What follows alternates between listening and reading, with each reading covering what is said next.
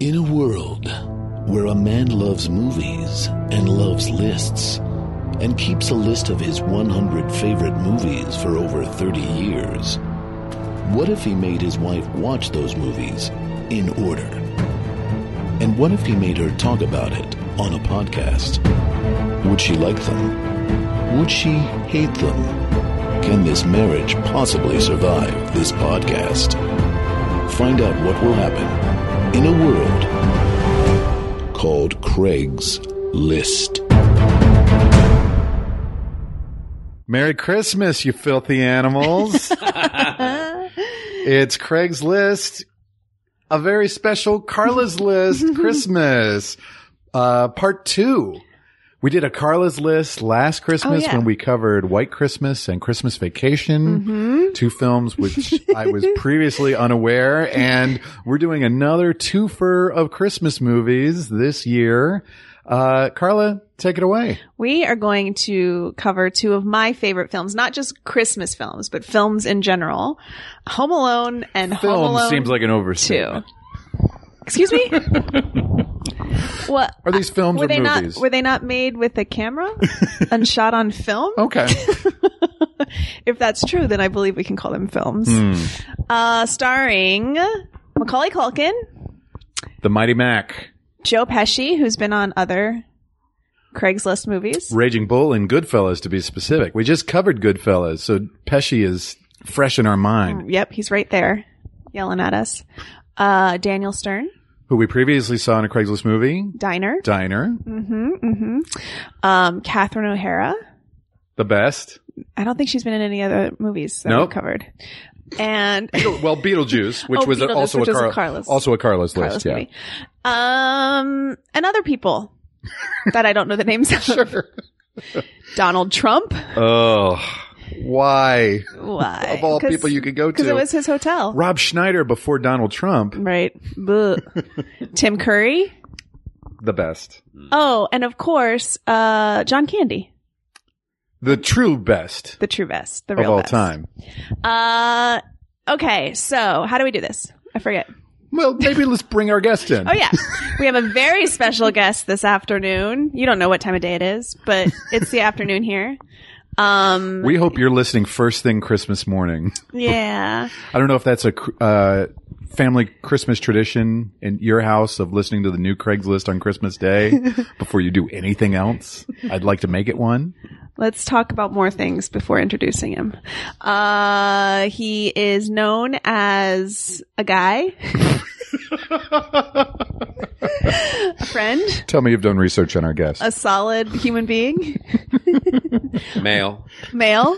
Yep, wearing a suit today. if that just for narrows it this. down, Uh, also known as the judge on The Good Place. Did I say that right? Sean, Sean. You should continue watching. Uh, and um, other stuff. Kevin on Brooklyn Nine Kevin on Brooklyn Nine, Nine-Nine. Sparks Nevada from the Thrilling Adventure See, Hour but this is great podcast. because this means I just like him as a person, and I'm not like all up in his star star quality. right, you know him as a person. Uh, yeah, and Sparks Nevada from Thrilling Adventure Hour. Did you just say that? I, I think I did. now, we were about to record this podcast, and Wait, let's say his name first. Mark Evan Jackson. Mark Evan Jackson. Is this real yet? Is this happening? Can I talk now? yeah, you can talk. now. Um, we were we, about to. we were about to record this podcast, and Jackson showed up at our house to apologize for his treatment of the accidental tourist, uh, which we had previously covered Hmm. False. on this. He has no reason to apologize for that. um, But I think when we did have that conversation, do you remember when our son got killed? Oh God, Kathleen Turner's here. Turner. Kathleen Turner. I Of think course, I don't know. Our son was killed. in covering that episode, I think we discovered that Home Alone and Home Alone Two are among your favorite movies. Well, and I assume they're now among your favorite movies. Well, we'll we'll get to that. Okay, cool. Um, Craig, did you uh, divulge in the introduction that you had never previously seen Christmas Vacation? Not really. Certainly didn't grow up with it. Uh, Carla watches it every Christmas. Mm-hmm. Okay. Multiple times. And I think I had seen bits and pieces of it, but when we covered it for the podcast last year, I had never sat down and You watched the realized movie that in its entirety. Never front to back, kind of thing. Never front to back. and uh, on a scale of nine to ten, uh, how much did you love it? it was some. It was like a nine point three. Okay, meaning a four. Meaning a I 10. see what you If did. the scale is from nine to ten, I see what you've done. uh, no, I liked it. I think I'd give it a B plus. Okay, I Right? don't remember. Does that sound right? White Christmas did not hold up as much as Carla had hoped for. Though I it's still got some love it, great though. parts in it. I think Yeah. I gave that a B minus. I don't know if and- I've ever seen it. it is that a pretty black and great. white classic? Classic? It's Is it in living Bing- color, Is, my is it Bing, friends. Bing Crosby? Who is it? Bing, Bing Crosby, Rosemary Clooney, Danny Kaye, Danny Kaye, Oh, okay. and a lot of show tunes. and another lady. Yeah. Uh, but a lot of great numbers in it, but overall it kind of drags as a movie in the second part. Unlike Home Alone and Home, Home Alone Alone 2. Well, What is it? It's Home Alone 2. Lost in New York. Lost in New York, right. I mean, it could be, I think. I think it's Home Alone 2. I don't know what that was. Home Alone 2 diminishing returns. Oh, how dare you! Uh, this is one of the rare instances in which a sequel uh, is equal to or greater than the original. I agree. Uh, three gets bananas. I You've did- seen three? I've never seen I've seen them three. all. Um, in fact, our friend Aaron Ginsberg wrote five. Is that true? Yeah, There is a five? there's a five. Uh, it takes place in New England, and it's about an uh, the theft of like art, like a painting or something, in an old mansion. I'm pretty sure it's five. I can look. Um, yeah, Is- Is there a child involved? Yeah, there's a young. Uh, it's not. Uh, it's uh, Macaulay Culkin's grandchild. no, uh, it's um, a, y- a brother and sister. Like So a young, staying within the McAllister dynasty, I don't know. who are where- clearly one of the wealthiest families in America. Oh, I mean, obviously. Is it Lost in a Museum? Is that what it is? No, it's a it's a different it's a different animal altogether. I think that they, um, so like it, I think it was Home Alone three that have followed a similar model, but with a different kid, and I think it might even be, um, uh, it's a kid that we've known from stuff. Uh, Oh, it's Alex Lintz, Alex D. Lintz, who was a child actor that did stuff. Um, but Home Alone five. The holiday heist, I think, is what it is. wow. Uh, and Ginsburg wrote it. Aaron Ginsberg and uh, John Hughes and one Wade McIntyre. yeah, Wow. John Hughes from the grave. original characters, I guess. Yeah. but I don't know what, it, what it- I don't remember it. I did watch it because my friend wrote it, um, and it's better than three or four. Okay. Yeah, but I mean one and two. Craig, let's get to it. Uh, one of my favorite anecdotes about Mark is when we were in Portland last year. I think it was last year. We saw you and you showed us your phone and what you had been listening to on Uh-huh. the plane ride to Portland. uh huh. And it was the Home Alone soundtrack. I love it. Shall I hum the entire thing right now? da la da da da da da da. yeah. And who's the composer? Was it somebody just starting out in the biz or? Yes, it was a is a, a brand newcomer, big bright future. Uh, one John Williams. Oh, okay. Yeah, you knew Johnny, that. Johnny Williams. Yeah, Johnny Williams. Johnny Dubs. Also probably been on the list a few times. When the first Home Alone started and then the o- opening uh, title music came in, I was like, what's going on with this magical Harry Potter music? Mm. Oh. Did he write the music for those? He did write the music for Harry He Potter. wrote the music for Accidental Tourist as well, That's right. Weird. eh, which I recognized. Like when I went to watch that, when I was forced to uh, uh, uh, uh, go m- endure that movie. Uh, however Picture long ago. Clockwork Orange. Jackson was tied to a chair. His eyelids were Eyeballs. propped open. displayed. Um, yeah, the music is phenomenal. Mm-hmm. Phenomenal. Agreed. Mm-hmm. Um, okay, so the first time. Oh wait, we go to the guest first. When was the first time you saw this movie? These I saw movies? the. I don't know if I saw the movie in the theater, but I may have. Uh, when did it come out? 1989. ninety and ninety two. Okay. Yeah. I believe. And I'm gonna I'm gonna say Home Alone came out in 1990, but it feels very much like an 80s movie, Sure. well, yeah. it's practically the eighties. practically the 80s. Um, I think I may have seen it in the theater, and it tickled me so deeply that uh, I think it was probably my junior year of college, which would have been 1991. It was on television or something, presumably.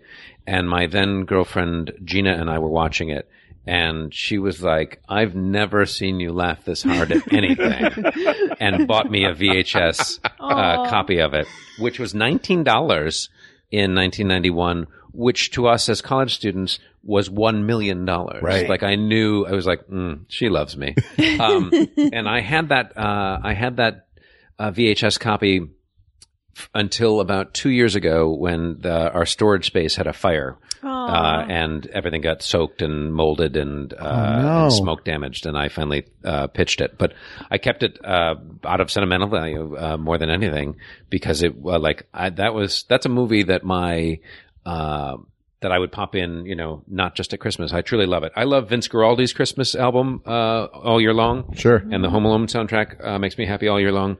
Um, I just I've talked about this. I feel like I'm cheating on you. I've talked about a little bit of Home Alone on a couple of other podcasts recently. I heard you when we got this. Yeah. We got this, and then also Felice Navi Pod.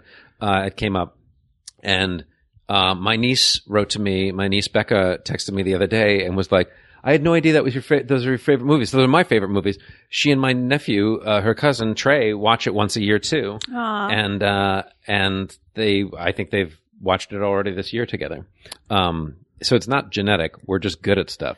Um, but yeah, I, that was I think my I may have seen it in the theater early on, but certainly you know uh, cable or whenever it came out on television kind of thing, and it struck me deeply. Like I I relate to Kevin McAllister because I think of my own birth order. I'm the youngest of three children, but um, there's a gap between my brother's nine years older than I am and my sister's eleven years older than I am, and so I've said this a thousand times, but I'm simultaneously the youngest of three and also an only child with four parents, basically. Mm-hmm. Wow. Because Yeah. my older siblings would, you know, it was one of those relationships where they were like, I would say or do something, and they'd be like, "You're letting him get away with that." if that had been me, like I would have been slapped or Right. whatever. Um, I mean, every we they're great and we love each other, but it's like we grew up in different circumstances, and so um, it uh, I relate to being home alone because by the time I was like eleven or twelve. Um, if my parents, you know, were, wanted to go to the theater or go, you know, to a Bible study or whatever it was, they'd be like, "You're fine, right?" And um, nine times out of ten you're you are but then i don't know a delivery comes or you know there's a knock on the door at 7.30 at night or whatever like um and definitely the uh this is my house i have to defend it uh, comes to the fore yeah yeah yeah yeah. craig this is it don't get scared now Uh, this is about what you, this Craig? is right i just quote the movie for Yeah, yeah. two hours As much as you can. Any opening you hear. Um, when did you first see this movie, Craig? tuesday Well, This morning. This was uh, yesterday when we finished the first Home Alone. That was the second time I had seen it ever ever. craig come on man Uh, movie came out in 1990. I think I. Now you're only slightly younger than me, am i so uh, I, we would have both been in college around the time this movie came out.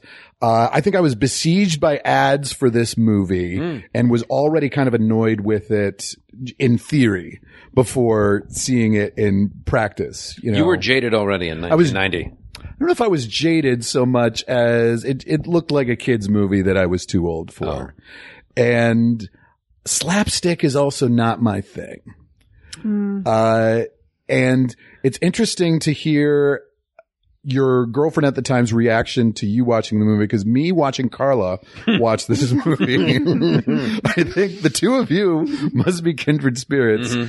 because I have never seen her. We've watched hundreds of movies together, including 82 movies on my top 100. I- Hilarious movies on your list. yeah, I have never seen that kind of visceral reaction, Mm-hmm. specifically to Daniel Stern being hit in the head with multiple bricks. I've never Going seen. to. I've never seen Carla more delighted by Oh, anything yeah. than that. And but slapstick doesn't just doesn't strike my funny bone in the same way. You know, it's funny that you even frame it that way because I legitimately just reacted a moment ago like slapstick. Um, it doesn't read that way. It doesn't read Three Stooges to me. Mm-hmm. And of course it totally is. You're absolutely right. But I don't know what it is. I think it's maybe the the justice relationship, like that that these are criminals trying to do harm and and pilfer uh, some you know somebody's house. That it's like, oh, you can do whatever you want now. Yeah. Like they're in the wrong. Yeah. So game You on. Can really make them hurt. uh, yeah. but you're absolutely right. I mean, obviously it's um I mean, I'm not I'm not uh diverting from my opinion that this is a, a coming of age movie. Um but uh but I think slapstick is probably pretty accurate. but it's it's Looney Tunes. It's uh, it's Sure, it's a live action cartoon. I did think of it uh, last night when I was when I was on my way home from seeing you, Carla. That uh, that I was like, oh, it is kind of a live action cartoon. Yeah. Uh, interestingly, Carla and I were at a bar last night at the West Side uh, Comedy Theater. Theater uh, uh, joint, and uh, the bartender overheard us talking about uh, this, and he said, "You know, I watched uh, Home Alone and Die Hard back to back the other day. Those are the same movie.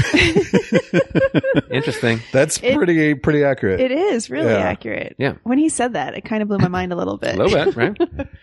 so I I think the I- it'd be interesting to go and watch like one of the TV ads at the time because I mean it must have just been the highlights of burglars getting getting hit in the face with Yeah. stuff and Macaulay Culkin doing the scream face. Sure. You know, Well, I mean, they're still going to market a movie like they market a movie, right?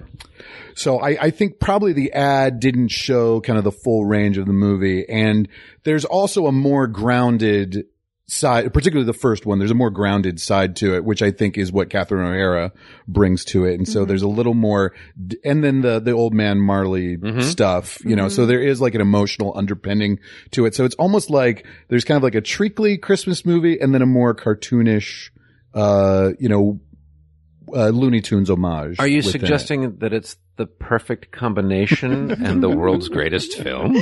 I'm suggesting that might there are be what you said. there are different tones in it, but I definitely was not going to see this movie in the theater in uh, 1990.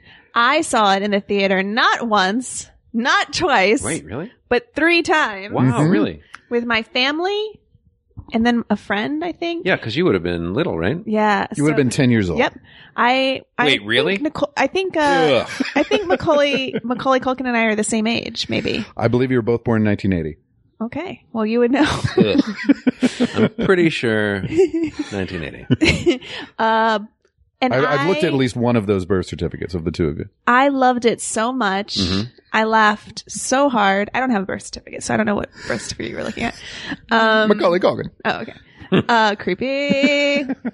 Um, and I just remember my dad laughing really Mm, hard. Yeah. And it's like such a sweet memory that I have of my father not being able to breathe, Yeah. laughing, Uh, you got you made it weird briefly. Uh, but yes, almost suffocating through laughter. you're making it worse. uh, crying Okay. and falling But- to the ground. But similarly, Christmas Vacation is a movie that you bond with your dad Yeah. and family over, Totally. right? Those two movies were our Christmas movies Hmm. for sure. And then when I don't remember seeing Home Alone 2 in the theater, but I'm sure I must Hmm. have because that would have made sense. I'm surprised to re- to have you point out that it came out only two years later. Like it was a really recent.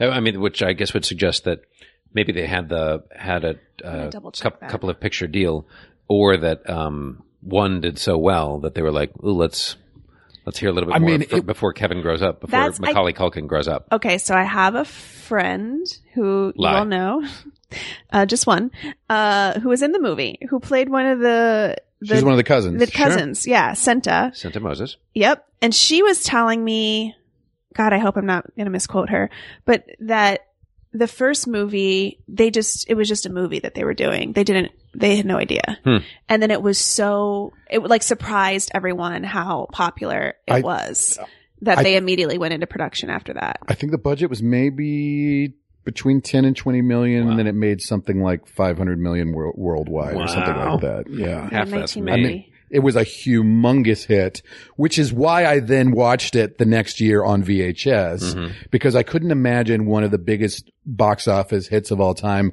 of me not having seen it. You know, just being like a completist. Mhm. So that that's I, I watched it. I didn't hate it. Uh, I didn't fall in love with it. Um, I think I had respect for it. I think I liked the the sentimental stuff better than the slapsticky stuff. But but then that was it. 1991. Watched on VHS. Never seen it since until two days ago. Wow. I, you know, I think the thing, another thing that I think uh, gathers me in is that I grew up in, outside of Buffalo, New York. This was shot in Evanston and Wilmette, I think, um, uh, outside of Chicago. And the look of it is very similar. Not the, I didn't grow up in a big sweeping mansion, a, you know, six bedroom mansion, but um, the streets looked that way the the street lights and the trees and the snow and that sort of thing and anything pardon me anything christmas you know sucks you in in a way that is is um i'm sorry sucks me in i suppose there are people that aren't different than i am Um, but it sucks me in in a way that's really romantic and, you know, Mm-hmm. uh, bounty, uh, big tables full of food and, you Mm-hmm. know, candy and presents and candles and all the mystery. I two there are two things that I noticed this time in the rewatch that I would have never noticed as a kid because I wouldn't have cared. But the set design is incredible. Mm-hmm. Specifically the colors, like the palette that they use in the house. It it, it Red they're, and green. they're red and green. They're Sure. Christmas colors, but this is how this house is all year round. Sure. And I thought that was so clever. It's very rich. Yeah, and it also feels very of the time to me. Mhm. Like I remember everybody had like painted ivy, green ivy on the wall. Sure. Oh, I remember And that. like that maroon color was everywhere. Mhm. Yeah. Burgundy. Yep. Yeah. Yep. Yep. Burgundy. Yeah. And, um, so that was really interesting. And then I also picked up on the fact that this house is nicer than the other houses on the street. Mm. And like they call that out a little bit. Like this is the one that they The really silver want to tuna get. Marv. Yeah. silver tuna tonight. yeah, which I I thought was so interesting. Like I wouldn't have thought about that when I was younger, but that he is, you know, they are the wealthiest family on the street. I suppose, yeah. I mean, the stairs that he comes up in the uh, the Murphy's house at the end when, through Yeah. the water, like that's not It's not the same. not the same sweeping mansion, right? right. Um, yeah, the design of it's gorgeous. Um, I mean, I think we agree it's the perfect movie.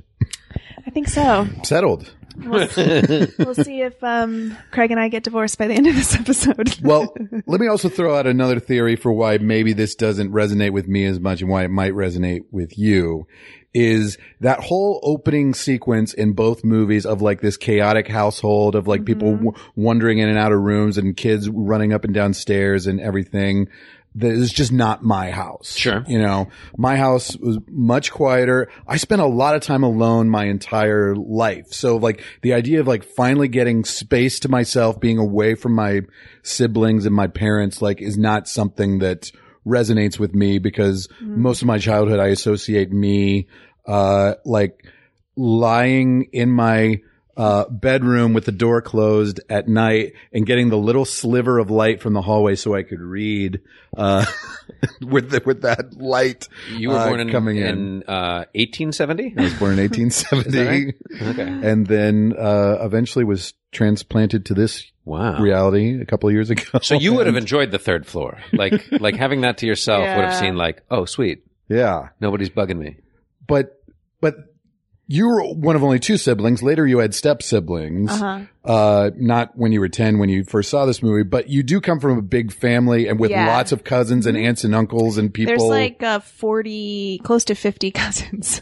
Holy like cow. Eight, eight aunts and uncles. Yeah. So you can on one associate side. Mm-hmm. with like that big chaotic household. Yeah. And that's, we definitely saw my, my mom's family and my dad's family for holidays and stuff, but, uh, it just, it de- didn't capture the tone of my family, hmm. but I imagine it's resonant for a lot of people. And also, you know, I, I should say that I know that this, is, particularly for people of your generation, you're a little more mystifying, Jackson, considering you're my age, but of like people who saw this movie when you were a kid, like this is one of the touchstones of your childhood, Yeah. you know, and you watch it time and time again. I just don't have that history or nostalgia with this movie. I can appreciate the things that it does well. And I'm not here to shit on Home Alone. Seems like a. I might shit on Home Alone too a little bit. Oh my but, gosh. Aw. Uh, but I, but I know that, you know, I have things that are on my list that are like my childhood Mhm. touchstones. And this just, I'm just not of the right generation for this, but I know that many of you are. Mm-hmm. Fine. okay, are you done? I'm done. Asked and answered. Uh, I don't know. I, I think it's just funny. Like, can't something just be really fun? Hmm. Sure. Does there have to be a reason, like, that I come from a big family, or can it just be that it makes me giggle? And it makes me cry. Sure. It's very Kath- touching. Catherine O'Hara really makes me cry in this movie. hmm I think she's wonderful. And even in the second one, she makes me cry. even when she forgets her kid again. Uh, I think it's really touching and really sweet. And I love, specifically in the first one, I was telling Mark this last night. We accidentally talked about a little bit of it. Ugh. Um, I love that Kevin, like all of the the stuff at the end with the wet bandits when he all the slapstick stuff is really the icing on the cake but it's like the journey of kevin that's really uh interesting to me and how he on his own comes to miss his family like there's a there's a version of this where the wet bandits stuff happens and then he realizes that he misses his family. But in this in this one that they did, it's like he he grows on his own, he learns how to take care of himself and then he starts to miss his family and then he uh protects the house from the wet bandits, you know? So it's like such a great payoff to his coming of age story. I agree that it is a coming of age story. Yeah, it's about a it's about a younger than typical uh, uh, protagonist finding independence and and confidence in himself. Um, I I, don't, I was kidding about that initially, and I I really do think that it is sort of that thing. You find this kid who's the youngest, who gets dumped on, who you know has no power and no respect in the family. And it's also a brat. Sure. Uh, I can tell you, as Kevin McAllister, uh, that some of that is is born of you know, uh, it's a defense mechanism against getting forgotten and Yeah, dumped yeah. on and and that sort of thing. Um, but yeah, he you know, Buzz calls him flemwad, and I wouldn't let you Trout sniffer. trout sniffer. I wouldn't let you some. I wouldn't let you s- s- sleep in my room if you were growing on my ass. right? Yeah. Um, yeah, he's got a you know he's got a fight to be heard kind of thing. Yeah. But he's also kind of a mama's boy too, I think Mm-hmm. Sure. is clear, which is He tries to work it too. when he's Yeah. like, I'm sorry. And she's like, it's too late. Is he the youngest? Uh-huh. Yes, yeah. I can't quite tell just because there's cousins that are younger or, or Right. whatever. No, Fuller, Full- who's a Culkin as well, Mhm. um, is probably younger, but is a cousin. That's Kieran or Rory? I think that's Kieran. Kieran. I Mm, I think don't know. he's got the eyebrows going on about the co- about the Yeah. Pepsi. It's just a really crazy premise that they managed to pull off in a really clever way, I think. It's built right. It's I uh, smart. in the I watched some of it uh, the, a night or two ago, and um, like in the first few lines of the movie, uh, they they lay some groundwork. Uh, they mention micro machines and stuff. Yeah. you know, like there's there are little see the expositional. spider? yeah, little expositional hints of foreshadow Yeah. about you know harbingers of uh, coming awesome. Um, yeah, it's built right. hmm I agree. Yeah. Now, definitely the opening scene of the cop already being in the house, like, struck me as far fetched. Like, how did, how did this cop get in? They're going door to door. A lot of people are, you know, t- timers on our lights. But who, Locks let- on our- but he just let himself in? No, I no, he think- rang the doorbell. Yeah, one of the kids let him in. Do we see that? I don't know. We don't see that. We see. Do you need to see him getting out of the car, Craig? Craig, They must have shot a scene of him knocking on the door and somebody No, letting him I in. think, but the movie uh, opens. Pesci is already in the house and people are running Dressed around. as a police officer. this is what we would call an improv is starting in the middle of the action as opposed to having to show us every little bit. I just don't before. buy that nobody is reacting to a cop being right there in their doorway. I will disagree ha- hard on this one. if that's the nature of this conversation, Yeah. if that's where we're starting, Then this is going to be. That's long where they and started. awful. arduous. That's where they started. and Um, No, I mean, I suppose you you could be right. Like it's, uh, I think it just plays into the gonna eat a cacophony cookie. that's going on. Um, that you know, it's that whole game of, um, are your parents here? Yes. Do they live here? No. Mm-hmm. Um, you know, there there are fifteen people in the house. You know. that's why I'm thinking there must have been a deleted scene. They must have shot that scene, but then decided it would be more fun to open with like Pesci just reacting to the chaos of, of everybody Yeah. running by. But they're you know they're trying to drink all the milk and get dinner on the table. Pizzas are coming. Uh, they're you Mm-hmm. They're know packing. They're packing. Uh, it's about Also, the cousins just got there today. Like this was their first day in town. Sure. but uh, Uncle Frank's there, and that's you know that's just a wild card. Yep. I mean, he changes the dynamic. But it does kind of set the tone of like, this is going to be very broad comedy. I guess. It's also a kids movie. Well, that's what I'm saying. It's a kids movie and it's, it's very broad. So Wow, you hate it. wow. So it's tonally, it's not up my alley. Sure. Right away. Yeah, yeah, yeah. That's safe to say. I don't know why you have to say these things. But, uh, okay, so um, what about Goonies? Terrible. Goonies is terrible. Really? Yeah. Well, that's a movie that I definitely saw in, like, that's another movie that for a whole generation. Like if you were six or seven when you saw like Mhm. that, that was your movie. Except Mark was probably. 41. uh, uh, I, uh, what about, uh, no, I haven't seen Goonies in years. It's probably not terrible, but it, it compared to, you know, Raiders, E.T., Poltergeist, Back to the Future, the other movies that were kind of like in that family, Mhm. uh, Gremlins. It was not as good as Gremlins. Oh, God. Wrong. Um, and, but Goonies is very much a kid's movie too. And I think at the time where it came out, I was probably 16 when it came out and I was too, too old for it. I loved it. Uh, still love it. I will tell you this that um, for a while, when my nieces and nephews, my my wife's brother's kids were a little little littler, um, we would take home movies to watch, you know, at the holidays, and certainly Home Alone. And uh, one time, my nephew Danny uh, was pretty little, probably maybe seven, uh, maybe six, and we showed Home Alone. And uh, when the Wet Bandits, you know, were in full effect, uh, uh, we would watch it. We had pulled out a hide a bed and we're all, you know, under blankets and whatever, and the lights were off. And he said, um, "Mark, I'm I'm not scared, but I am going to turn this light on for a minute." Aww. he was pretty little. But I will tell you that Goonies, uh, we took we a few years ago took them uh, took Goonies home to watch, and um, they say shit about fifty times in Goonies. Yeah. Yeah. Uh, and like the first time it happened, it was like, oh. 2nd Mm-hmm. time, it was like, oh my god, like my mother in law's in this room. Mm-hmm. Yeah. Um, and you know, afterwards, Beth and I uh, apologized to my brother-in-law, and he was like, "They know these words. They've heard all these words."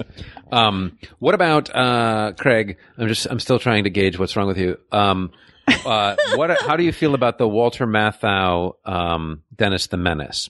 Never seen it. Oh, you are gonna hate it because it's great. Uh, Is that also Sandlot? Macaulay Culkin? No, Sandlot's it's great. um, Sandlot's great.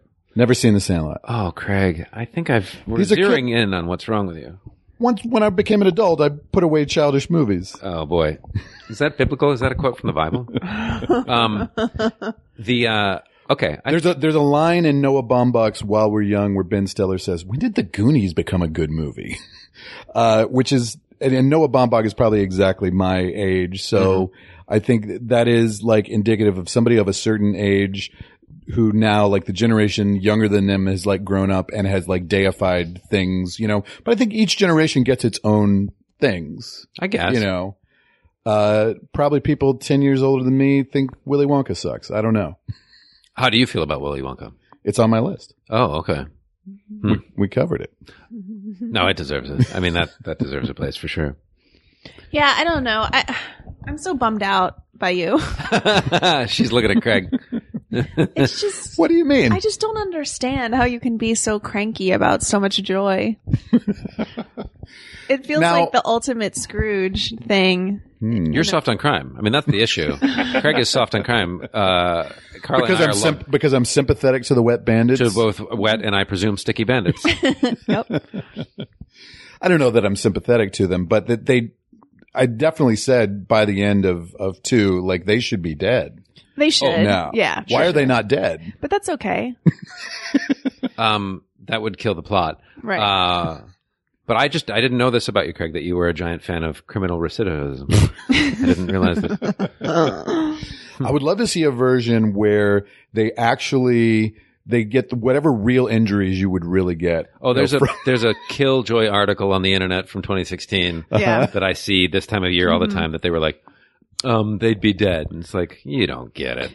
it's like the most um yeah you just who cares like that's not what this is about at all that's not what that movie's about it's like the it's the average paint can weighs. exactly I, s- I read that this morning thrown too from a distance of this, it would reach a peak speed. And like, yes shut up. i saw a headline that said when i was looking through stuff this morning um uh if uh something about the bricks would cause a brain injury Mm-hmm. Sure. yeah, thrown from atop a five-story brownstone. yeah Maybe. oh best case scenario brain injury worst case scenario death that was what the Saw that headline too. I was saw that the other day. I might post Roger cares? Ebert's review of Home Alone 2, which is which is very negative Is it? uh, as well. Yeah, Look at what happened to him. yeah do you want to be like him Yeah. um Watch your step, Craig. Uh, but here's the thing about that slapsticky stuff is that it's through the eyes of Kevin. So Mm-hmm. it's through the kid's eyes. And so that's why it works for me is because it's not like Catherine O'Hara is there doing this stuff like another adult. Sure. It's like the kid's fantasy version of what could happen if he were to do this. And they broke into his house, so game on. yeah.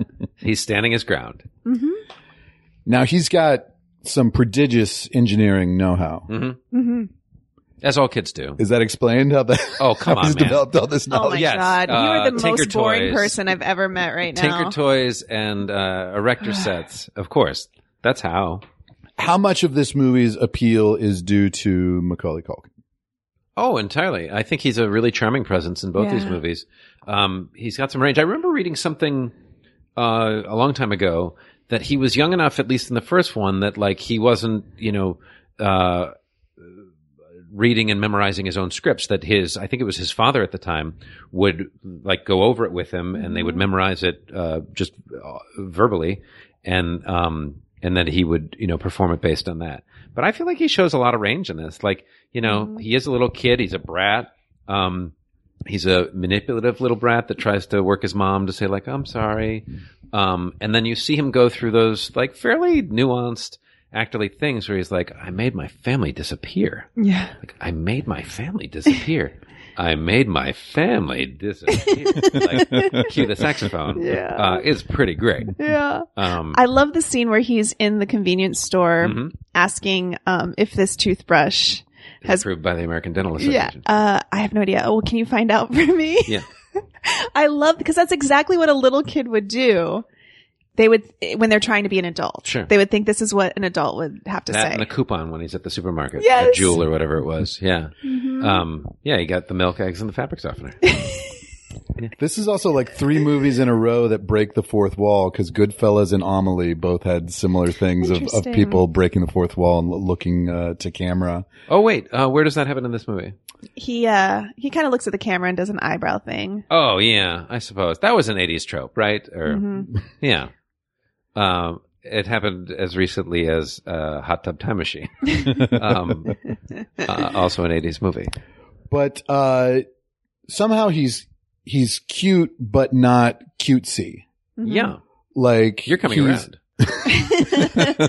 Only took thirty minutes. like he does have a lot of range in it and and he's he's tremendously cute like his line readings are are really on point but yeah i mean you like you've got to fall for this kid and you've got to think he's the the coolest kid ever Mm-hmm. and uh And he Maca- is. macaulay pulls it off yeah. Oh, I think he does a tremendous job. I really do. And I, you know, I I don't even know how old he was at the time, but little, little, right? I think he was ten Wow. around the first nine or ten around the first one, and then twelve around the second Okay. one. Um, but I read that he got incredibly famous after the first one, and then on the sec on the set in the second one, they had to constantly have security there because paparazzi really were bugging this eleven or twelve year old the whole time. yeah We're broken as a nation, as a people. Yeah. yeah. i did see between richie rich and party monster he did nothing for nine years Yeah. which is interesting, you know, because he he had a number of hits around this time, uh, but then he managed to like avoid us seeing him through like the most awkward years of Mhm. your teens. Uh, so he was kind of like uh, on hiatus between like 14 and 23. When was Party Monster? 2003? Okay. So was it before or after that that I feel like he had some is- issues with substance, maybe, and and got a little messy Maybe. It- I think it was before that. before yeah. Party Monster? Mhm. Okay. Um, It was an absolute joy to see him in the thing you sent me, the Google Home commercial, Yeah. uh, using clips from the movie where they insert an adult Macaulay Culkin to replay those scenes. it made me happy that he has a sense of humor about it. Like he has to to do that commercial, right? Mhm. I would think Yeah. so. I thought it was a great ad, It and having was. just seen the, the first movie of like it was it was very well done. Yeah. I think I just heard in the car, uh, and it made me very happy. The, um, uh, I guess it's White Christmas, but it's the one from the movie that begins "Badoo Badoo." Yeah. doop, doop, doop, Because you were doop. listening to the soundtrack for Mm-hmm. Home Alone. Mm-hmm. yeah, is White Christmas by the Drifters? Is that what it is? it may um, be. Are you pretty Yeah. sure? I'm pretty sure. Yeah. it's like the doo wop version. That's a great version. Oh man, He was interviewed by Mark Marin earlier this year Oh, on wow. WTF, and I would recommend if anybody's a Macaulay Culkin fan to go listen to that I am. to hear. What Is that he's a been up podcast? to. WTF. Yeah, Yeah. Oh, then I'm not going to. You don't like podcasts. I don't listen to a lot of podcasts. Although you're the, the top 10 best on several lists. it's getting this there. year. Yeah. Uh, Vulture just named The Good Place the podcast the best behind the scenes podcast of 2018. Whoa. Yeah. And I think you're in this issue of Entertainment Weekly, right? Oh, am I the one that's sitting right in front of me that I brought myself and opened to the page? and it's already autographed for some reason. Wow. I honestly, we didn't put it there on purpose. I just realized as That's we so were funny. sitting here. But yeah, first of all, watch The Good Place if you're not already watching The Good Place, and then listen to Mark's behind the scenes podcast because it's uh, terrific Oh, and thank you. good insight not only to the show but the craft of acting and and the craft of several different uh, jobs that people have Lot of uh, departments. for a lot of departments uh, have been covered on that. Yeah, it was um uh something that I wanted to do early on, and and um it was a great meeting of the minds. We uh when I first had meetings with the producers, our notes overlapped in a lot of ways. We were like, we want to talk to everybody. Um, so it's it's a great kind of you know armchair boot camp in in television production. Like you get to hear from the director of photography and the the composer and uh, the art department and the writers and uh, writer's assistant and the editors and the animal wranglers and it's fun. It's really fun. I've learned a lot, and uh, I am a giant fan of the show. I was a fan before I was ever a part of it. Um, yeah, watch The Good Place. NBC's. And then there's Thursdays a few at more 3. left in season three, right? There are three more left. It kind of ended on a cliffhanger right before the holidays, but then are those uh, right after January? They'll They begin they'll air? soon. Yeah, Okay. January 10 maybe. Cool. Like that. Can't wait to see how season three winds up. Yeah. All right. Good talk, everyone. Well, so I, I just want to go on record as saying that Macaulay Culkin is first rate Great. in the, in these movies, and he was as big as any child star has ever gotten, maybe. And it's it's good to know that he's in a sane place now and has some perspective. Seems to be uh, doing well. on Do you it feel all. like he got bigger than Shirley Temple? Oh, I don't know. I mean, probably per capita in terms of how big movies were at the time. Uh, Shirley Temple was probably bigger, but I mean, he was as big. Yeah. You know, like he, he'd be, but having He'd not be- really, he'd be, having not He'd be really like- he'd be seen like, what? Um, when was Uncle Buck? Before this? Must Yeah, have been before that. before. I've never seen that either. Oh, What? God. this is why you you don't have the canon. That's why you don't you don't have the the foundation to appreciate. Uh, he's phenomenal in Uncle Buck. I've seen Jacob's Ladder, which was also this year, which he was also in. Uh, I don't know that movie. Jacob's Ladder I is don't uh, remember Tim it. Robbins is a uh, Vietnam veteran suffering from PTSD and is having hallucinations. And Macaulay Culkin plays his son Oh, in it. sounds hilarious, Craig. This was also the same year that Pesci did Goodfellas. Yeah, so that's crazy. Those are the movies I was seeing. I was Remember seeing the movie Jacob's with Ladder Macaulay and Goodfellas. Culkin and Elijah Wood, The Good Son. Yes. Is that what it's called? Yeah. As a matter of fact, I did uh, shot last year in LA an independent movie that Elijah Wood was uh, producing, Hmm. and it was very low budget though, and we were shooting at an apartment building uh, in like mid mid city LA, and I had to enter. Uh, through, I, I played a, a guy living in an apartment, uh, an asshole with a golf bag who brushes, uh, past Those our, aren't- those our heroin. And I had to come out of an actual apartment that was just in the middle of this building that they had secured for the day. And I had to come out of an apartment that had the couple that lived there was, was there. They had just like, yeah, yeah, that's fine. You know, like they had already signed off, but they were watching The Good Son. Oh wow. Which, Weird. uh, not knowing that Elijah was one of the producers uh, on the movie, so I saw bits and pieces of that in between takes of coming out of That's so awkwardly coming out of And this did it make the person's list? door. um, based on that, no, but but I, I'd never really seen these Macaulay Culkin movies that were that were popular at the time, so it was good to see that he totally deserves his his fame and renown, and he was uh, a first rate child actor. And he was so good in Uncle Buck before this. Like Yeah, he I was. mean, like he steals a lot of the movie. and that was who played his sister from Transparent, right? um, yes, I don't know her name. What's her name? She was in Sleepless in Seattle. Mm-hmm. Mhm. Everybody knows who we're talking about. you know. Dark curly hair, Yeah, it's on the tip of my tongue. Bright Blah, eyes. blah, blah, blah, blah, blah. Nope, don't know. not there. um, so it's a perfect movie. Home Alone, Home Alone Two. All right. Should we go through and do a little Carlos quotes? Yeah. Oh, Okay. She's feeling her oats, and Craig's taking notes. Whatever they are, it's Carla's quotes. So the, the parents in Home Alone, the McAllisters, played by Catherine O'Hara and John Hurd. Mm-hmm. During the opening credits, Carla reading the credits, John, you heard it here, she said. Whoa. And then, and then you added, he's dead. Wow. Were you drunk and or tired as I we was started? probably tired. That's awful. Those are when the best quotes come out. Now, you kept mentioning during the beginning of the movie, like how well constructed the, the kind of plot tri- twist is. Yes. Because as a far fetched premise, they really have to kind of shoehorn They have to go everything for it. Mm-hmm. in to, to make it believable. And I I will say it's pretty well constructed. Are you referring to uh, the storm and the tree and the uh, power and the phone? Power outage, Mm-hmm. uh, other kid wandering in, accidentally getting counted as among the family. It's so You're smart. referring to Mitch Murphy oh. His passport and ticket get uh, thrown in the trash, with milk, right? Yeah, Mm-hmm. with milk. Mhm. So, uh, it's not as far fetched as it might be. see, Craig. It's it's kind of brilliant, really, all the little details they thought of. And the phones go out, right? Oh, my bell won't be able to get these back up on. Hmm, also setting up with the pizza guy. Like they set up his character and Mm-hmm. Mhm. how he's going to be coming back Mm-hmm. Mhm. and how he hits the statue and Mm-hmm. Mhm. it falls over. it's pretty brilliant. Carla said, "My God, I love all the coats in this." Mm, yeah, Yeah, those Just big for- shoulder pads. Uh, you also said that suits back in style, maybe referring to Catherine. Oh yeah, O'Hara? probably. Probably. Now, apparently, in the novelization, she works in fashion, which is why they have mannequins in the house. Did you wonder why they had mannequins in the house? no. What's I the did. novelization? What does that mean? Yeah. You don't own it? I, this was at the time where any movie that came out with, you know, a reasonable budget behind it would also have a tie-in novel. what really? Yeah.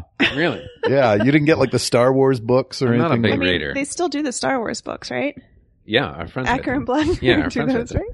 Um, I did not know that. It doesn't bother me that there was a dress blank, like a like a uh, dress dummy. Is that what you're referring to? Are there Yeah. actual mannequin. Oh, there's a mannequin that he uses in that party scene with. Michael yeah. Jordan There's on- multi- In multiple the basement, mannequins. there are mannequins. Oh, I didn't even. Yeah. I had never noticed it before until Craig pointed it out, and Yeah. I will say that it's weird. knowing that.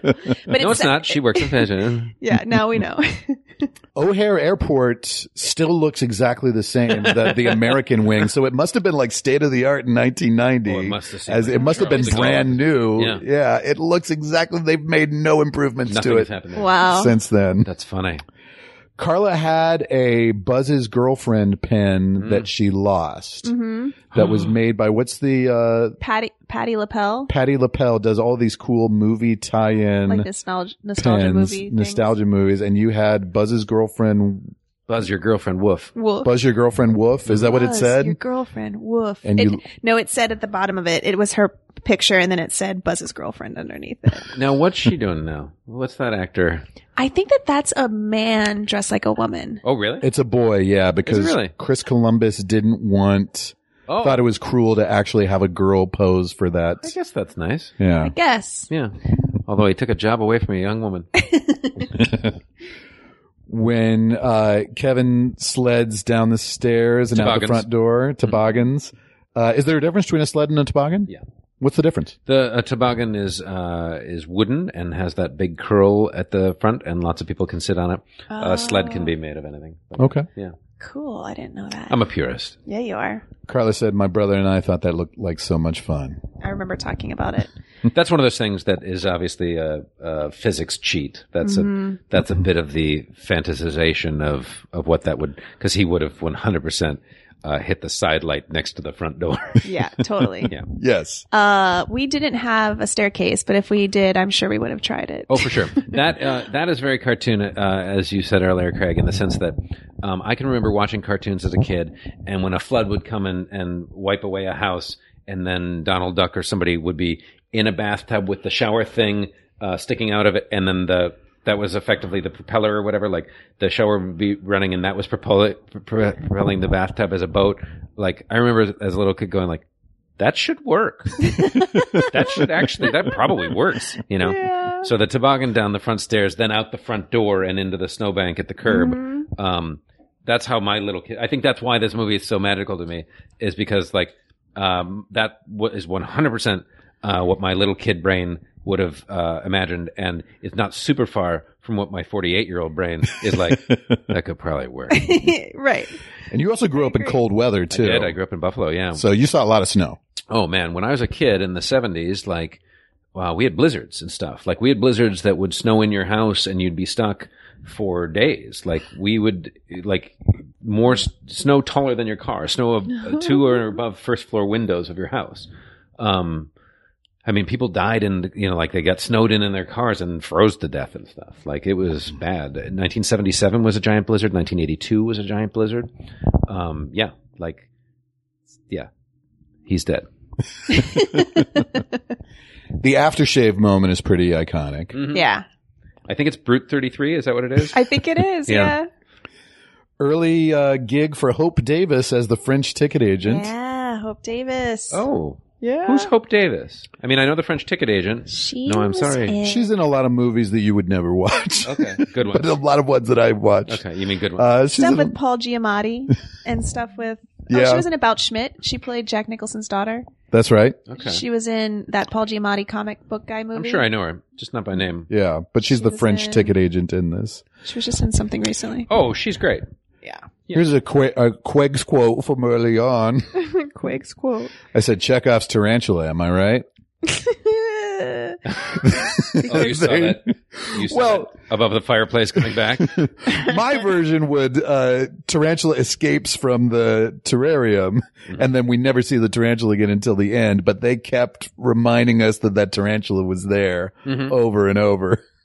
Uh, it takes a little bit of the fun out of the It's a kids movie, callback. Craig. It's a kids movie. it doesn't take out the take the fun out of it. It reminds you that it's there, so you don't forget it.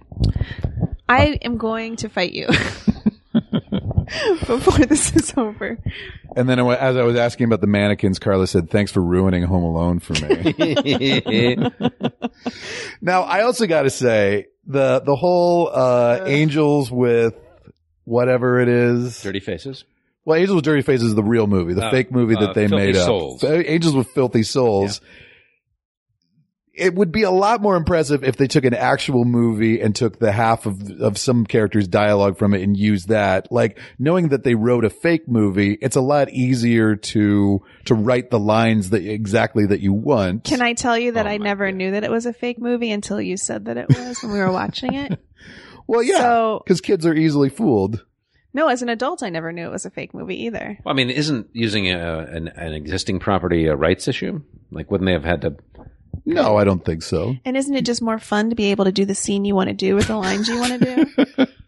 I don't know if it's more, f- maybe it's more fun, but it, uh, it would be more impressive if they took like half of, uh, Humphrey Bogart's lines from, uh, The Big Sleep or whatever. Yeah, but and who used owns that. the big sleep? That's my question. Mm-hmm. Well, you see It's a Wonderful Life, uh, dubbed in Spanish in the second movie. That's true. So, um, I'm eating chips. Um, yeah, I uh, I think you may be overthinking it. Uh, it's a time. It's an opportunity for them to you know uh, get snakes in there and uh, and a Tommy gun and I'm gonna give you to the count of three. Mm-hmm. to get your no good Ugly rotten keister. off my property. you also notice between 1990 and 1992, a lot of changes in air travel. Of But, uh, the uh, difference in security and getting on, oh, on, on and off planes. uh, between those two movies or between those movies? No, and now? between those two movies and now. Oh, forget it. Yeah. Yeah. Uh, the there's a uh, an African American woman, a gate attendant, that's like, "Oh, I can reopen the door. You made it. You made it." It's like you'd be in jail if you even asked for that now, right? yep. Yeah, you'd be. You would the FBI would be there. Yeah, I, I kind of I love seeing that stuff though. It used to be so much different. So much different. And Catherine O'Hara in France just takes somebody else's ticket and uses it, like the old couple, Mm-hmm. Yep. right? yep, Uh, Carla said they must have so much money. that wasn't in France. I think they were. She was in somewhere else. Oh, they're, She'd they're making a already flown back. connection in New York Probably or something. JFK, yeah. Something. Um, but yeah, she offers. Uh, that, that's one moment that always does stick out to me. Um, because I believe that uh, Mrs. McAllister would have a real Rolex. Uh, so when she says, "Is that a real Rolex?" and she said, "Do you think it is?" Like it's kind of a it's kind of a gag, but like she wears a real Rolex. Right. If she's wearing her watch that says Rolex, it's real. It's real. Yeah. Yeah. You're right. This is a stupid movie, Craig. I also feel like she doesn't do a great job of explaining to the authorities what happened. like she doesn't spell it out. Like she keeps saying, I'm in France. My son's home alone. Right. like they do say home alone a lot Mm-hmm. in this movie, but I, I feel like she doesn't really explain what happened. Oh, hi, they, ma'am. they kind of brush her off right I love away. that scene. I think that scene's hilarious. Who's the Who's the other guy? Yeah, that's a Second City alum, isn't it? Larry Hankin. It's Larry Hankin. I saw him the other day. He lives in Venice. Uh, wow. Um, and there's a great moment. I don't know if you caught it, where uh, part of his donut falls onto the mouth, Yeah. the mouthpiece of the phone, and then onto his paperwork. And he, I think, knew it, felt it, and just rolled with it. and it's very weird. It's and very and his weird. patter of like you know uh, nonchalant unconcern of like has the has the child been involved in a this or a this or a this or a this okay one moment uh, you know crazy on line two yeah. Fair amount of Second City alums, both Chicago and Toronto. uh huh Uh, Kim, John Cam- Candy. Kim Campbell and uh, Mark Beltzman. were Kenny also Campbell civil. plays uh plays Santa Claus Yep. um I think he Not told the me- real Santa. no but he, but he does I know work for him. Mhm. yeah uh, Mm-hmm. I love that scene. That's a I great scene. appreciate that so much more now as an adult. Cause like, yeah, of course, of course he, he doesn't think that that's Santa. It's his so beard smart. is down and he's smoking yeah. So, so thank you writers for acknowledging that that would be absurd if he thought it was really Santa, but he works for him. uh-huh. it's so funny. And his elf took the rest of her candy canes home to her uh, to her boyfriend. So he gives him some like mint Tic Tic Tacs. Tacs, some green mint Tic Tacs. I think. That's a Uh, Kenny great was in it. scene. Be- does Beltman play one of the band? One of the polka? Yeah, bands? he's one of the polka band Okay. guys. Yeah. Great. Um, yeah, if you had asked me what I remembered from the first movie, I I would have told you that the whole movie is him fighting off the bandits That's- in yeah. in the in the house. But that really is just that's the big bravura action sequence at the end. Mm-hmm. Mm-hmm. Uh, there's a lot of buildup to that, but that's really all I remembered. Yeah, I can see that. I can see that. But there's a lovely, you know, subplot of her having to get back home Mm-hmm. and all these things that she's done where, from city to city to city to where am I, Scranton? Yeah. Um, uh, it's lovely. And then the, the scene with the polka. You know, there is, are we here yet? Are we at that uh, John Candy ish uh, p- part of the plot? Sure. Someone, something I read about a year ago said there was this conspiracy theory to suggest that um, John Candy's character is the devil because he introduces himself with lyrics, I think, from uh, a Rolling Stones song of like, allow me to introduce myself. Um, Sympathy for the devil. sympathy for the devil. And she, right before Pleased that, to meet you. Hope you guess my name. she says she said i you know if i have to sell my soul to the devil Mm. himself and he goes hi allow me to introduce myself i'm uh, oh, wow. gus malinsky yeah that seems like a stretch. craig Wait, are you saying there could be a sequel that they could make now? Mhm. yes where Catherine O'Hara has lost her soul to the devil, yeah but who would play John Candy?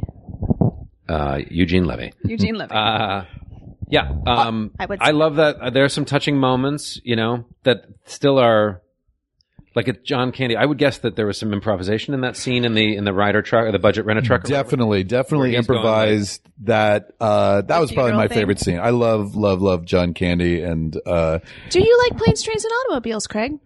yes, but I've only seen it once. I would like to Seems see it insane. again. I think I've we're dialing in what's wrong with you. Yeah. you don't have any background in comedy. Yep. um, that scene where uh, he, I feel like he's definitely playing, uh, and it's ca- it's two Second City juggernauts uh, going at it. Catherine's sitting there in pain, and Candy's going, you know, we left him in a in a funeral home, like the stuff that goes on. Like he can't, like he started talking again after a while. Like he came around. Like I feel like none of that was Six or on any seven page. weeks later. Yeah. I don't feel like any, and, and she's like, okay, and he's like, well, you, you know, you asked, you asked. No, I like I don't feel wish like that I- was I on wish I any had page it. ever, right? I would be It surprised felt very improvisational to me. but grounded and But human. I feel like. grounded, yeah. yeah, I like that scene a lot. Uh, I, I am on record of, of having just done the. Uh, we got this episode of best TV sketch comedy s- series. Uh, I think that John Candy is the best sketch comedy actor of all time. But I think he's somebody who also is always totally grounded. You think of him as kind of like larger than life, but he's always totally believable and, and real and not muggy at all. I haven't think. seen any of his movies in a long time, so watching this, but I immediately felt like he was my family. I felt Mm, You like said- I was watching my. Uncle. This is what you said. You said it's weird seeing his face. I feel like he's my uncle. Yeah. Yeah. Like he's so pivotal to my childhood. How about that? Like I remember him as much as I remember any of my uncle. oh wow, yeah. Frequently through through the movie, you were trying to figure out where Kath, how old Catherine O'Hara was in this, and whether you were older or younger than her. You know, turns Oh. out she was slightly younger in the first one than you are right now, Mm-hmm. and Interesting. I think also still slightly younger in the second one. Yeah. So I think she was 36 when she uh, made the first one. She's got five kids, including some teenagers. I think it's four kids. There's five. Yeah, I think five in his family, right? Two. Bro- Does he have two brothers and two I have sisters? one brother and two sisters. Am I wrong? I think so. I think he names he's like "Dear- uh, and please pray for uh, Buzz, Lily, uh, some- Meg, and somebody. Right? I think it's four siblings. There's seven Oh, so there are stockings five up of in them. their house. Oh, though. okay, okay. You're probably right then. That's a lot of kids for a 38 year old. Now, It was old, a different time. old man Marley is played by Roberts Blossom, Mm-hmm. uh, who we previously saw in Close Encounters of the Third Kind. Oh, really? As the the crazy old man who who's seen Big, Bigfoot in that movie.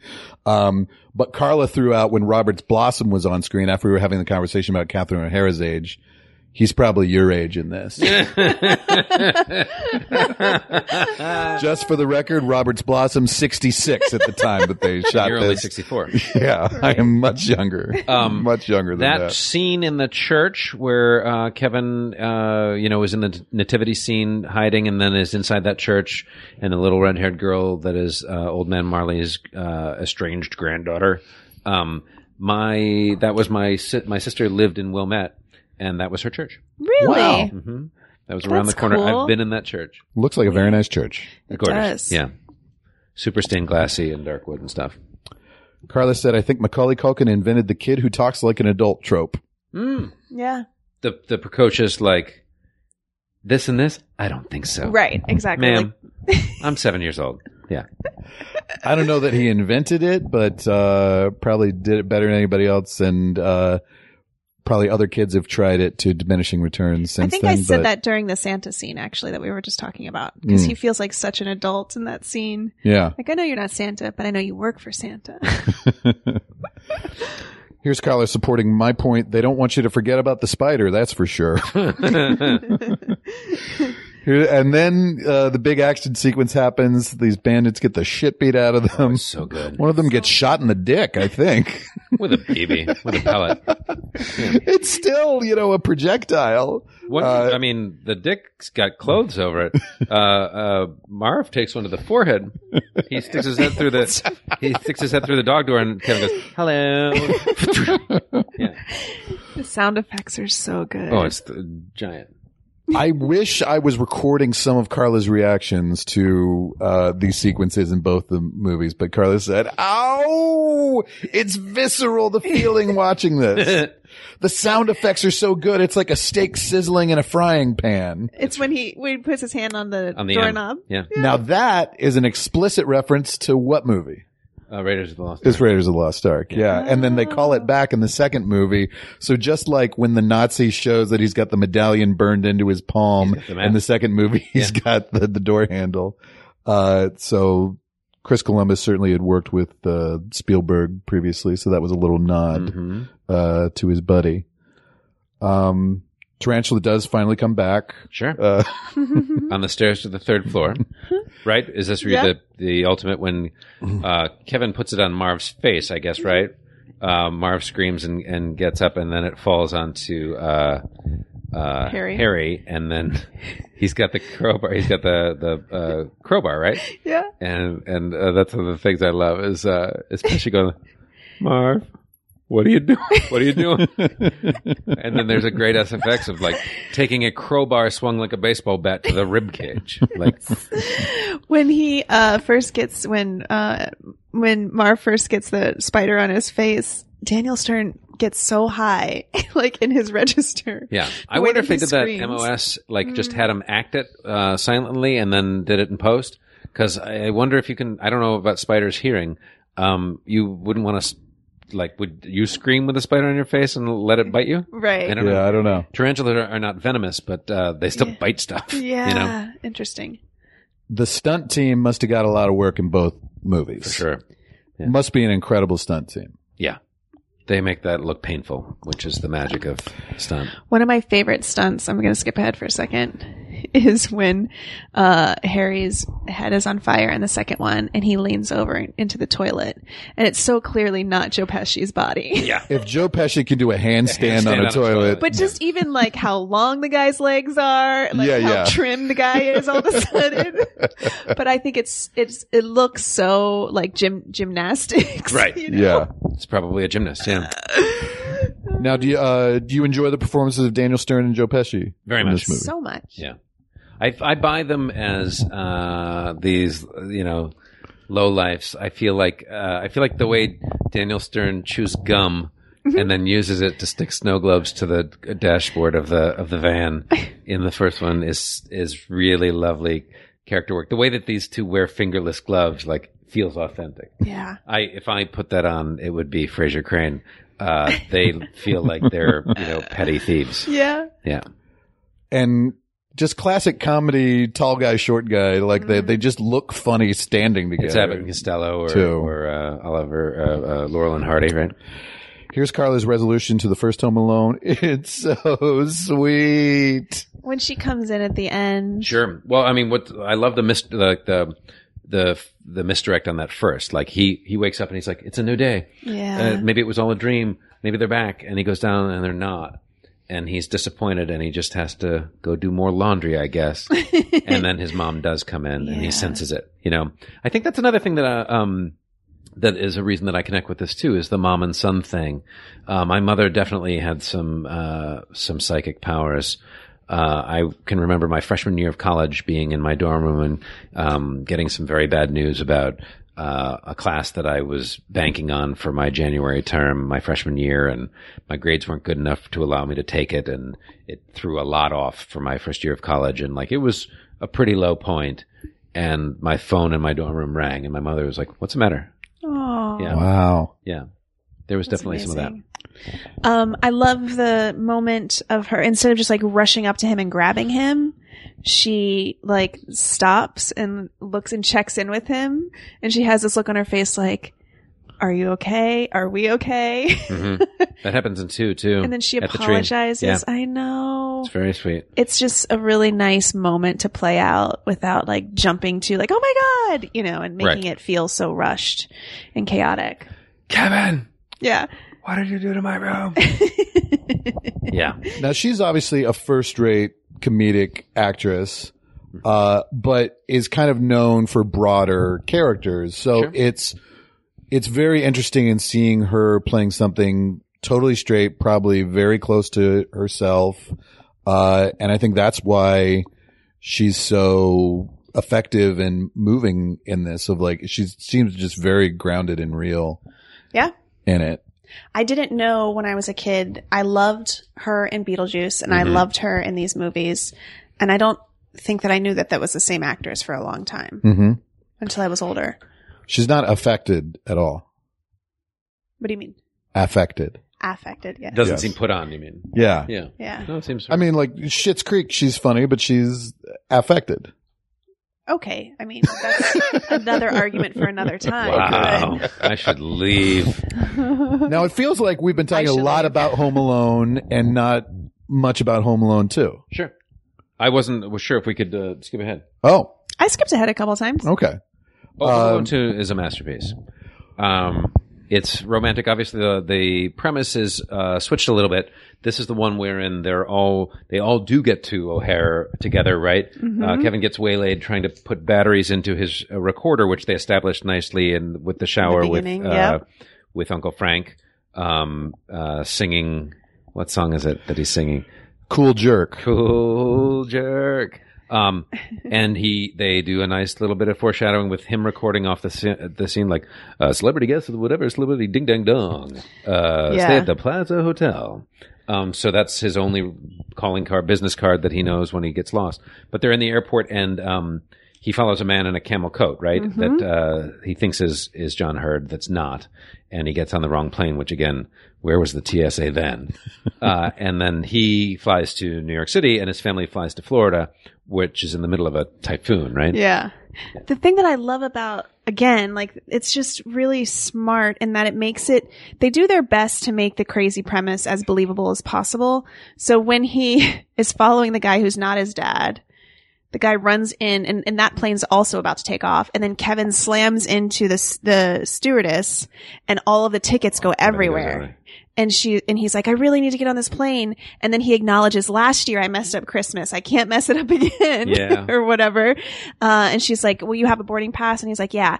They could have just let him get on the plane and that's the movie. But then the other guy comes out and was like, Make sure that walk him in and make sure that he sees his family before you leave him alone. Oh yeah, And so then he goes in and he sees the guy again from behind and he thinks it's his dad. right. And that sort of follows the trope from the previous movie too, uh, which is a bit of a cheat story wise, but it's like the adults are in first class.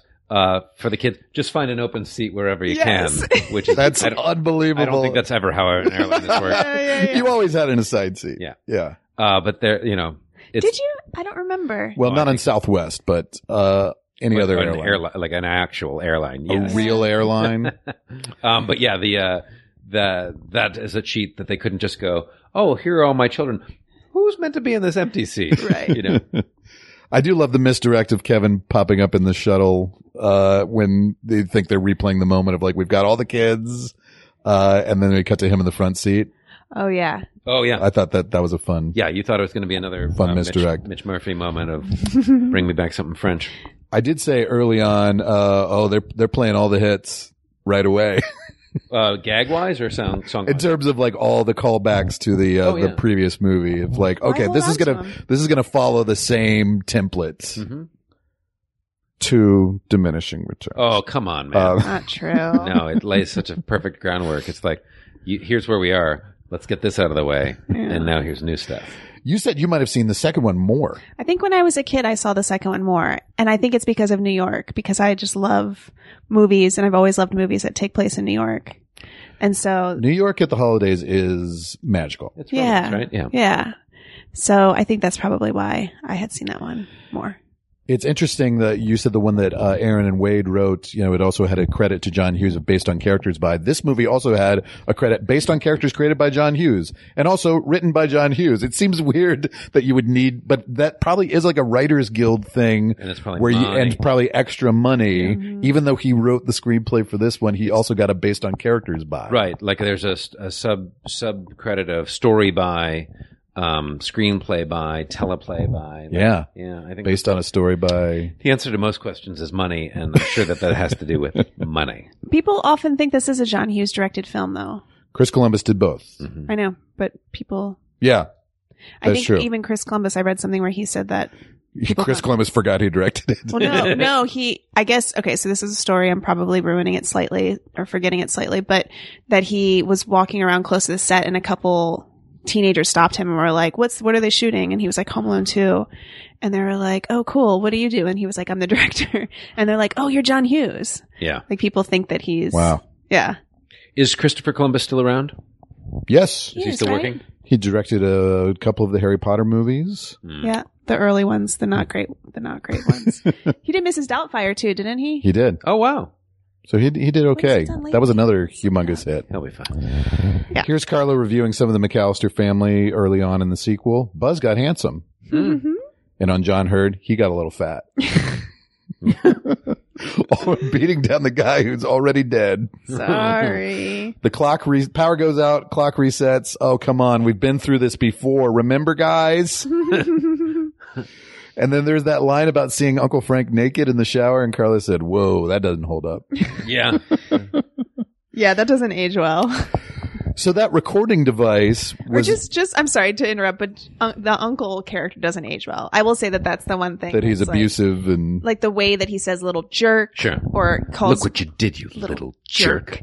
Whoa, that was really good, Mark. Um, that, w- that would be you now. Are you kidding me? That, that's me all day.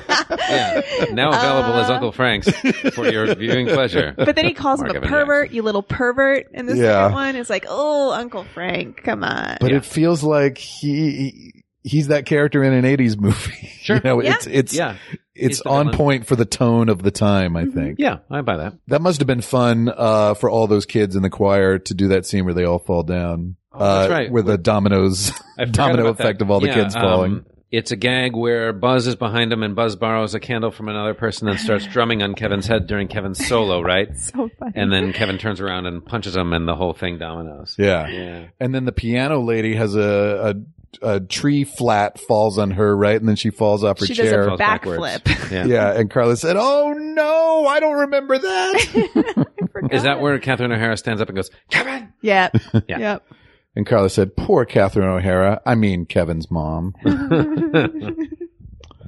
I uh, I used to have the same management company as Catherine O'Hara. Oh. And this time of year, maybe six or seven years ago, uh, I was pulling up outside of Brillstein Entertainment to drop off my Christmas gifts for my manager and his assistant. And uh, Are you going to tell a Catherine O'Hara story? right Catherine O'Hara got out of a Range Rover and was doing the very same thing. Wow. And she's I've never met her. She's but she was royalty to me. Like that was Wow. very cool. And it was also like I need and appreciate all little boosts in Hollywood, uh, like any acknowledgement of progress or whatever. And it was like I have the same management company as now? Catherine. O'Hara. Yeah. Yeah. That's awesome. And we're equally thoughtful. Oh yeah, I'm, I'm sure her gifts were way gooder. Oh, I love her so much. Um, she's going to be at the Sketch Fest when we were there. this Oh, cool. time. Yeah. Well, Got- we we should got to make reach this out. happen. Got to make this happen. All right. Yeah. We'll ho- hopefully run into her at a Sketchfest party. uh, okay, one more story that I read. Um, this one's a Catherine O'Hara story, or maybe I heard it on an interview or something. But she said that after the second one came out, she got stopped at a mall by a kid who was like, "You left your son home alone." Again, and that like kids would were giving her such a hard time for doing it twice That's amazing. to the point where she just was like, "It's a movie." Well, that's what I'm saying. For like the generation that grew up in this, Yeah. like the the emotional impact of this, like must have hit them in a way that it never could me. You know? For sure. We should um we should uh do another entire podcast devoted solely to the painful uh traps and gags set by Kevin McAllister in these first two movies because I could talk about Oh, those God. forever as I recently did on it. Well, you did it on We Got Uh, We This, Got This. I and did you some. you know them all. I know a lot. And what what did you land on as the best one though? I think because of its inherent cruelty and premeditation, uh, the best uh, best trap laid by Kevin McAllister for the Wet Bandits in uh, number one was that uh, he laid a glue trap of, of roofing tar on the basement floor at the foot of the stairs and the first few stairs, figuring that uh, that I want to get the shoes off this guy, then the socks off this guy, and then on about step five, there's an upturned sixteen penny nail through a roofing shingle uh, that Marv puts his foot full on, and you hear it go. And then it's another great Daniel Stern scream Mm-hmm. where he just grabs his foot into what you know what now looks like a yoga position and falls straight backwards to the bathroom floor, just screaming, just like as loud as he possibly could. Maybe this one they did live uh, without the without the tarantula present. Um, but like the mind of a kid to go, okay, so Endgame nail through a dude's foot. He's probably wearing shoes. Got to get the shoes off. Socks, I don't know. Let's get the socks off. It's dark, It is so and dark. I love it. It's so good. Yeah, I wou- I would say for the sequel, you know, they've got to top themselves, right? And so it's going more and more cartoonish and it's definitely straining credibility of how much abuse What, he can Craig, he can heap on these Are you guys. referring to when Daniel Stern turns into a full-on skeleton um, by gripping the Yes. hot and cold water of a the stationary tub? electrocution it, like goes really far. It does. I think even Carla knew that it goes too far. in That's a the little second larding of the movie. pig, I suppose. Yeah. yeah. And once it had been going on for a while, it was less fun for you too. Um yeah, I think that this is my another small criticism of the second one that I didn't feel when I was a kid, but it does get to a point where I'm like feeling pain watching them. Mhm. you know? Yeah. It's it is kind of relentless. In the second one, the second one is the one where he's on the top floor of the brownstone and puts a big craftsman toolbox at Yeah. the top of the stairs. They pull a doorknob and it goes jigga, jigga, jigga, And they jigga, just jigga, stab jigga, it, jigga. yeah. Yeah. And then that's full cartoon because they're all obviously on the same dolly as that thing comes through the Right. door and they pan right, right, like Yeah. against and get smushed. And then Yeah. I think they even have like cartoon Noses. like smushed noses, Yes, they Yeah. do. which is an appliance that probably took weeks to make for a two second shot. Right, You know what I mean? right, there would have been fittings and tests, camera tests for these smush nose appliances, which disappear in the very next scene, I'm sure. right? Yeah. Yeah, like it's not a lasting damage. That is a, that's a wily coyote aspect of it is, Yeah. yeah. Of the second one, in, the, in a way that I didn't feel in the first one. yeah. I don't care. I love it. I still love it. I still love it. Should we you talk did about- say it's too much. This one's too painful. I don't remember it being so painful. Yeah, I did feel start to feel achy watching it. I said they should be dead, and you said they really should. who plays the kindly old owner of the magical toy store? Eddie Bracken. Oh, he's Is he so from great. uh, uh, Wizard of Oz? Eddie Bracken. He's not from The Wizard of Oz, but he was in a couple of the great Preston Sturges comedies, Okay. Mm-hmm. Miracle of Morgan's Creek and Hail the Conquering Hero. He's wonderful in those movies. But people who are uh, fans of 80s comedy might remember him as the owner of Wally World and Vacation. Oh, that makes sense. Of course. The moose out front should have told you. so you have seen that. I have seen that. Um, yeah. uh, I was 14 when that came out. oh boy. That's an appropriate age. Uh, the, he's wonderful and touching in this scene. Uh, in the, uh, the sequence of scenes, and you know, it's a lovely plot device too. I think of him uh, gifting uh, Kevin. You know, has a big chunk of cash from his dad, right? Mhm. um, from his dad's bag or whatever it was, and uh, and he puts money in the jar for the orphans or something, right? And uh, Eddie Brackett's character, the owner of the toy store, um, starts with a D. I can't think of what it was, um, but uh, gives him those two turtle doves, the sort of Yeah. ornament, the the click together magnetic ornaments, which is a really sweet thing that he, he then shares with that that lovely mysterious. Uh, angel of a lady. character of the home, you know, the sort of bag lady. So that character was based on. Do you know? It's got to be the bird lady from Mary Poppins because she's totally. dressed exactly. No Yep. homeless lady in 1992 New York would be wearing this. yeah, it was an Vic- homage to Victorian. the bird lady from yeah. Mary Poppins. Can't you just say that? Do you have to like be a dick and say all the other words after that? she was perfect. Look, I was think perfect. I think it's you know you guys work in theater. It's a trope of any performance space that in the eaves lives an Irish, uh, uh, sooty faced uh, chimney sweep woman, Right. uh, covered in birds. Yeah. Yeah. You In can't the get around. them. novelization of this one, she plays all those instruments And she's at a fashion Radio designer. City. yeah. The Talk Boy was invented for this movie, by the way. It was a tie-in that uh, it wasn't an existing toy. They made it for the movie, but then released the toy as Yeah. soon as the movie they came really? out. They did, yeah. yeah. Obviously, Talk Boy is uh, one away from Walk Man, right? Mhm. Yeah. And then they, Oh. They came must out have with thought of a that. tall girl that was pink and purple, I think. Is that true? And it still changed changed the pitch of your voice It was the same thing, but for girls. because it was pink. Because it was, and I think it was called a talk girl. Oh, uh, this also resonated with me because um, when I was a little kid, um, my father sold insurance, uh, life insurance, when I was a kid, and when I was not a kid, and um, uh, we never took Santa's here. we never took vacations really. They were also always my father's conventions. Um, and uh, sometimes my cousin Ian would come with us. He was a similar age, and um, and so he and I would go. And if my parents, like, we were staying in a you know fancy Hilton or Hyatt, pardon me, Hilton or Hyatt or whatever, they um, my parents would go downstairs to like the convention dinner, or, like the the ga- gala or whatever, and we could watch we could order a movie in our hotel room and they would send up uh, hot fudge sundaes so that Wow. kevin's uh, room service Yeah. thing i think also just is top You dead get it. center on my sweet spot of of uh, you know what it means to be a kid Do you guys hear those sleigh bells outside? is it outside it's Santa, I think. oh boy he's late because that was should have been last night Yeah. Uh, and at the end of the second movie, Carla said, "It's so sweet." uh, Carla, you want to give these movies letter grades? Um, I'm going to give Home Alone 1 an A Okay. and Home Alone 2 an A minus. Okay. Mark. that's exactly what i was thinking a and a minus Great. yeah Uh, I'm similar. I like the first one better. Um, I think the second one two hours is too long for this kind of movie. Okay. It's Are they both two hours? No, no. The first one's more like an hour forty, Okay. which see, it seems. That's what a movie should I, I be. didn't think the first one dragged at all. I felt like the pacing uh, of it Well, was. they added the Tim Curry stuff in the second one, which is off an, an extra character, an extra storyline. He was great. and the by way. Brenda That's great. Fricker stuff seems added. You know, like now there's two old people that he's kind of dealing with. You know, well, no, that's that's in line with the old guy from the first one. but uh, but the toy store owner is also the same kind of thing, Oh, right? You I know, so guess you've got so. like two old people. That's um, true. The, Yeah, yeah. I don't know. I don't know what I would have cut. I just know two hours is too long, and I think the the Rob Schneider, probably. the slab. Yep. I would definitely Schneider cut for Rob sure. Schneider.